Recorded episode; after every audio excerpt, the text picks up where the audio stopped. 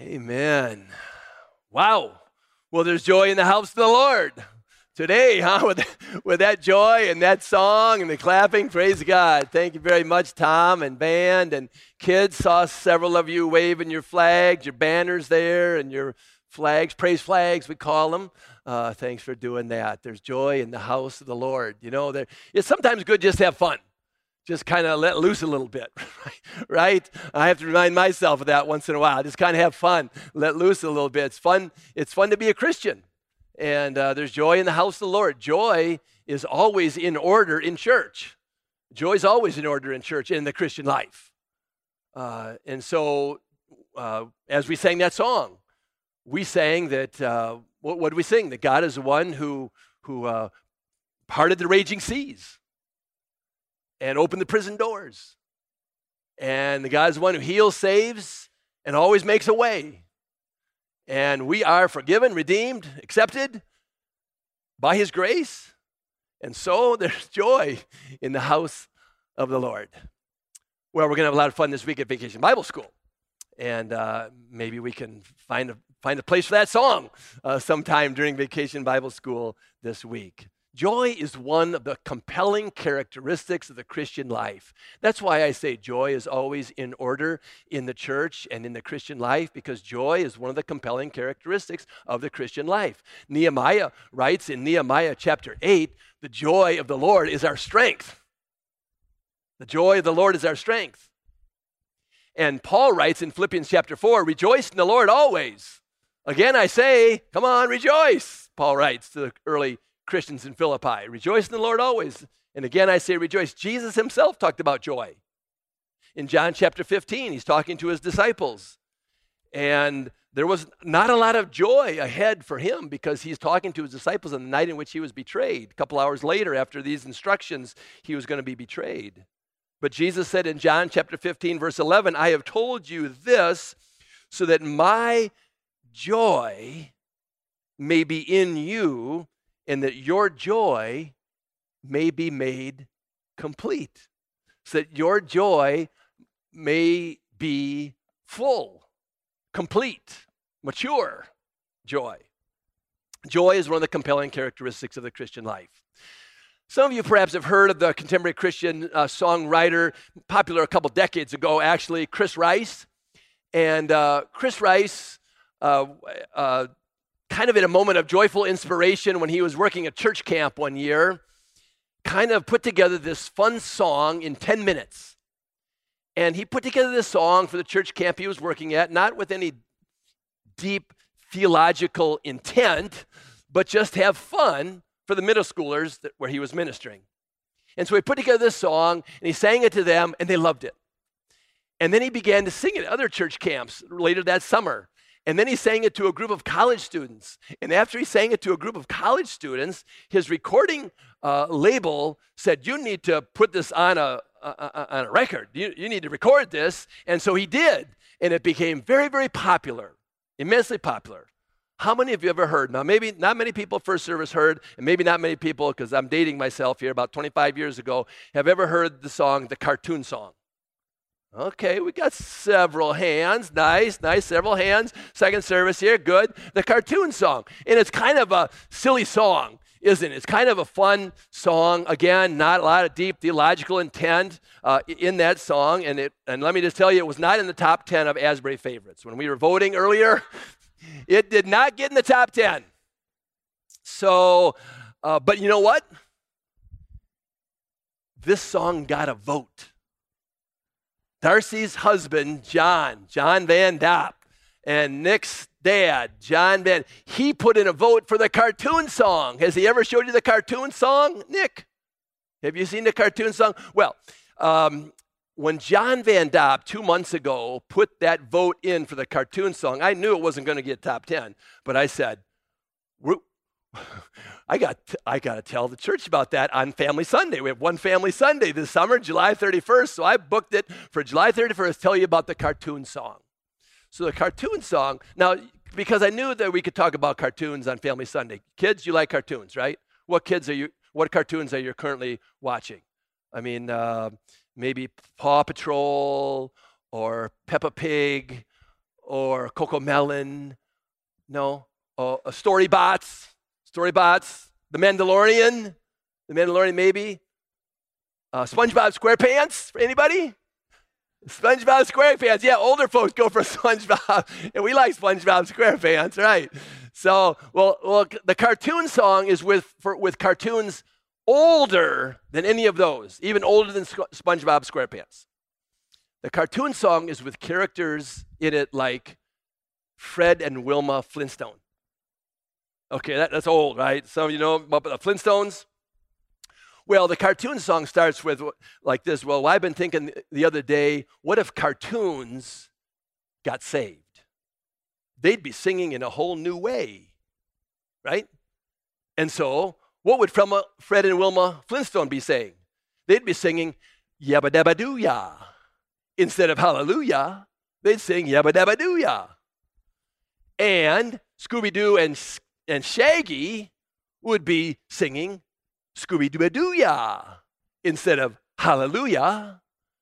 And uh, Astro, the Jetsons dog, would be singing Ruff Ruff Roo-ya, Ruff Ruff Roo-ya instead of Hallelujah. Uh, if, if, if, Astro, the Jetsons dog, do you know something about the Jetsons? Uh, Tom's son Sam told me this. George Jetson was born today. Today. Now, the Jetsons were futuristic. For those of you don't know, they were futuristic. And by golly, George Jetson was born today. Uh, that's a hallelujah right there. Huh? and then one more Kermit the Frog, if he got saved, he'd be singing Hallelujah. So, so, those, that, so that's the cartoon song. I mean, we might uh, play it on your way out, okay? But I don't want to have too much fun in, in, in church. But the cartoon song, well, I have great memories of the cartoon song because our kids were small at the time. Do you remember this, Wendy? When our, our kids were small, cousins would come together at Grandma and Grandpa Johnson's house, Wendy's parents' house, in the basement. And they would strap on their rollerblades. They're like between six and 11 years old they would strap on their rollerblades and put in the boombox the cartoon song, play the cartoon song, and get all of us adults down and perform a show for us. Singing, they had it memorized, and they were singing and skating to the cartoon song. So we, we have great memories about that song. Fun times. I will say this the cartoon song created some controversy in the, in the Christian world or maybe I should say in the Christian subculture. because some debated the theological ramifications of whether or not Fred, Fred Flintstone should be endorsing the faith. And, and some didn't know if it was right that Scooby Doo should be singing Scooby Dooba Doo Ya instead of Hallelujah. and some wondered if the Jetsons dog Astro should be praising the Lord anyway. So sometimes there's this subculture that gets a little bit crazy, right? Because there was no theological intent or content in the song or, or meant to be. So we got a little bit, sometimes get a little overboard. My point being, we can have fun in church. We had fun with the song. Let there be joy in the house, Lord. We're going to have fun at Vacation Bible School this week. We can have fun in the church. Joy is one of the compelling characteristics of being a Christian. If someone stumbled in on a Sunday or joined us online, would they find the people thrilled and joy filled? Uh, and, and, and on occasion, having fun?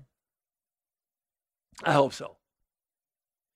Because joy is being connected to Jesus.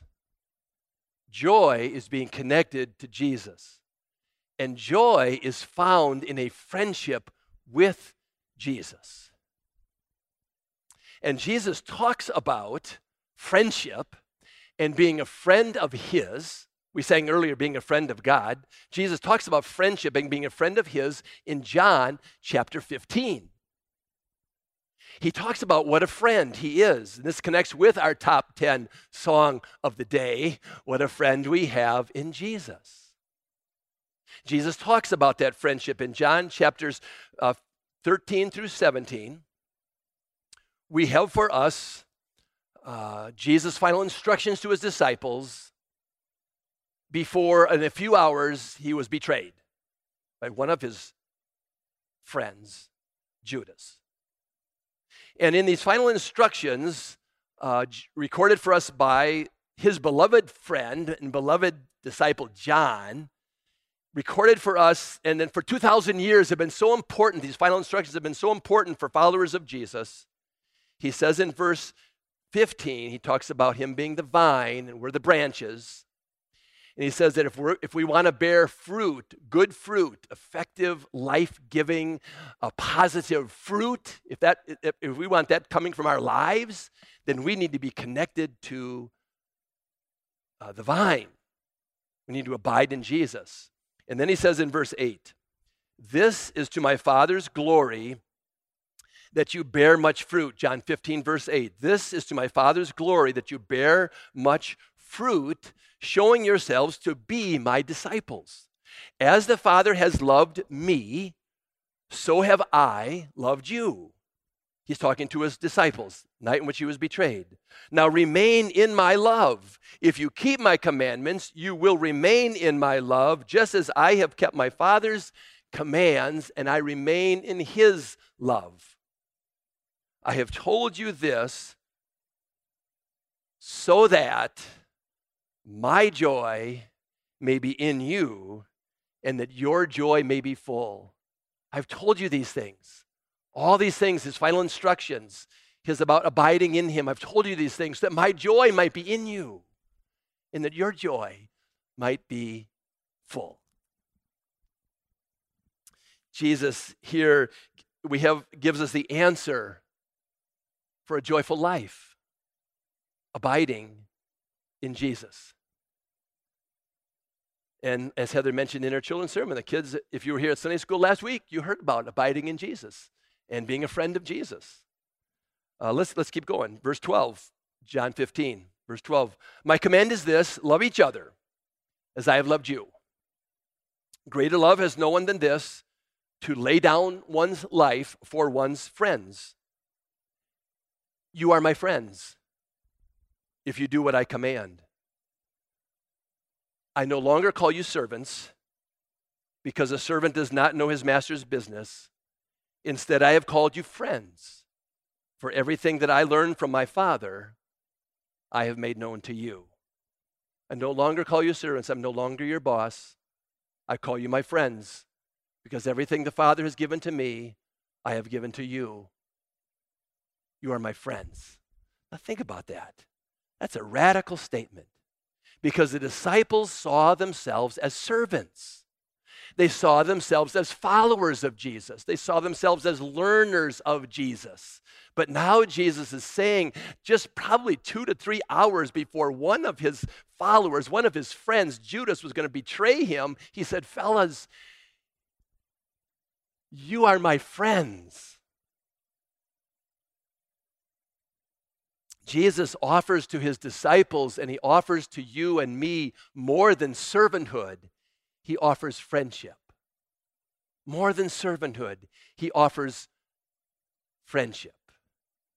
Jesus yearns for relationship, friendship. More than what we can do for him, more than how we can serve him, more than our good deeds, more than our good works. He desires relationship, he desires friendship. And of course, that friendship, that relationship comes as we open our heart to Him, as we put our faith and trust in Him as our Savior and Lord. Then we have this personal connection, this personal friendship with Him.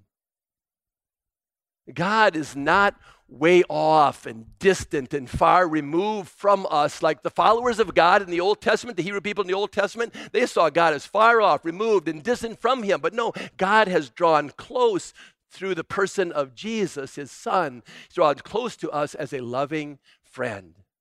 And then, based on that friendship that we have with Him, that relationship we have with Him, we, we of course, uh, do good deeds and do good works, and we serve Him and we follow Him and obey Him as a natural and normal response of that friendship with Him. What a friend we have in Jesus.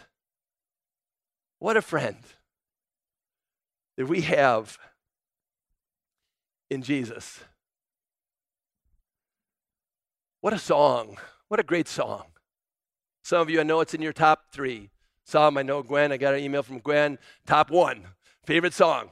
Yeah, that's awesome. And maybe for others here, favorite song. What a friend we have in Jesus.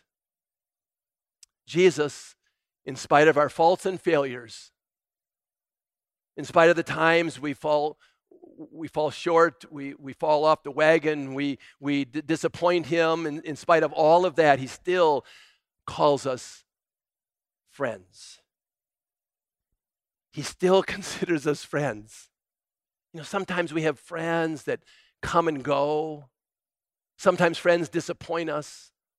Sometimes we have friends when we're young, we're the age of our school age kids here today, and maybe you'll have different friends when you're in middle school, and different friends when you're in high school, different friends as adults. And so our friends uh, can oftentimes change, but Jesus never changes. Jesus always will consider you a friend. Jesus considers us friends, and he trusts us. That's the wild thing. Jesus trusts, as one friend, true friend, trusts another true friend, Jesus trusts you. Jesus trusts us to do good, to choose wisely, to believe rightly, to love unconditionally, to bear witness to our faith faithfully, to, to stand for Him when, when no one else is. He trusts us to care for the poor and the needy. He trusts us to generously give our lives away for eternal and kingdom purposes. What a friend we have in Jesus.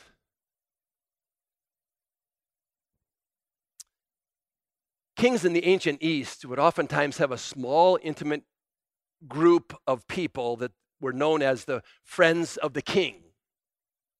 And if you were in this small, intimate group, the friends of the king, you were one who could enter the king's palace at any time and anywhere without a security check. You were already cleared. So, without a security, you could enter the king's palace anytime, anywhere. You had immediate and direct access to the king no matter what was going on. In the Bible, Jesus is called the King of Kings. He's the King of Kings. And when he says we are his friends, that means we have immediate and direct access to him anytime, anywhere. We have direct and immediate access to him no matter what's going on no matter if we're on the mountaintop and things are going well, whether we're in the valley and things are things stink and things are not going so well, whether we're on the plane and just kind of cruising along, no matter what the trials or the troubles or the joys in our life are happening, we have direct and immediate access to him anytime, anywhere. You don't need me, you don't need a priest, you don't need a saint, you don't need an angel. You have direct and immediate access to Jesus anytime, anywhere what a friend we have in Jesus. This hymn, some of you may know some of the history background of this hymn was written in 1855.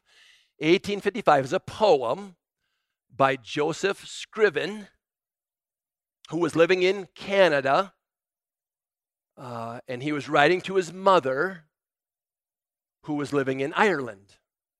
His mother was ill, living in Ireland. And so Joseph Scriven wrote this as a poem that it might bring comfort and solace to his mom.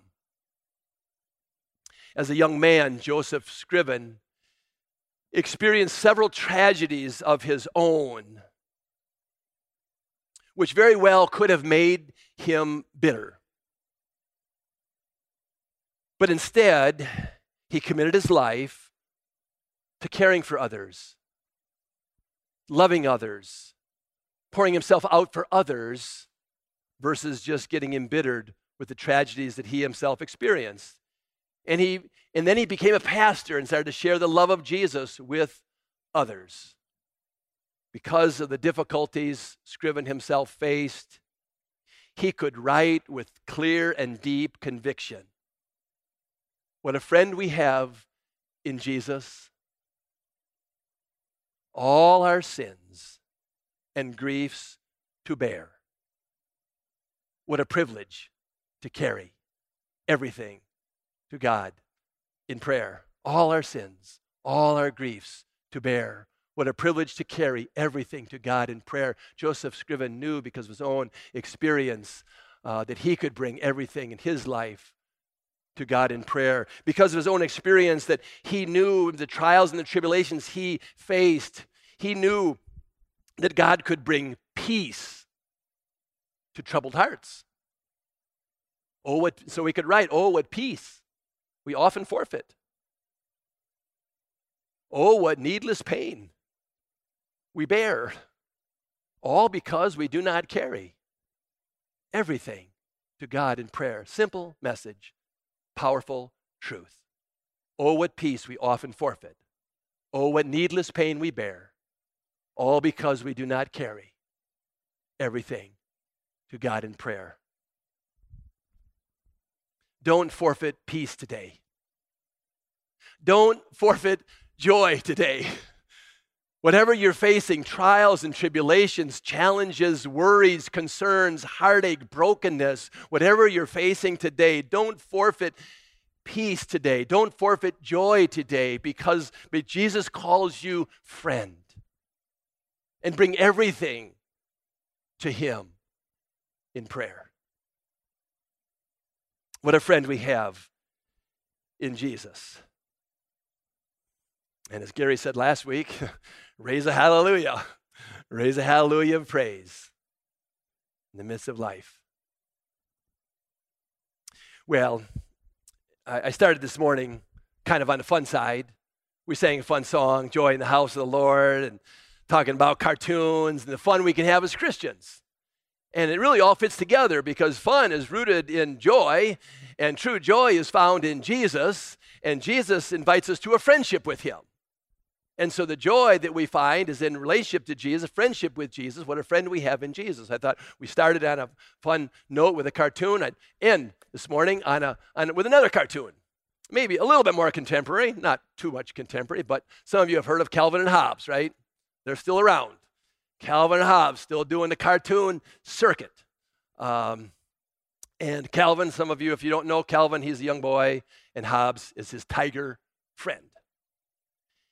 And so one night, Calvin Hobbes, they're laying there in bed, getting ready to sleep, and uh, Calvin is just uh, restless. He, he can't go to sleep.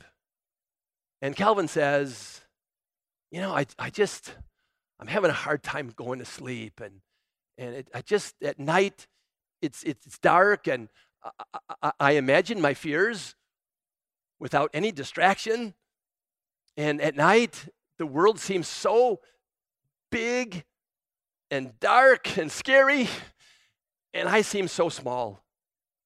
I wish I could just go to sleep, and then it would be morning. He looks over at his tiger friend, Hobbes, and Hobbes is sound asleep. He looks over at Hobbes and says, Look at Hobbes. His eyes are closed, and he's sound asleep. And, and, and Calvin says, I wonder what he's dreaming about. Good old Little Hobbes, he says, what a friend. And then Calvin uh, cuddles a little bit closer to his tiger friend, Hobbes. And then he says, things are never quite as scary when you have a best friend. And then Calvin's eyes are closed. And the last frame, he's sound asleep with a peaceful smile on his face. Let re- me remind you this morning You have a best friend. His name is Jesus. There is no better friend. And things are never quite as scary when Jesus is at your side. Draw close to him today. There is no better friend. Things are never quite as scary when Jesus is at your side to give you peace. What a friend we have in Jesus. Let's pray.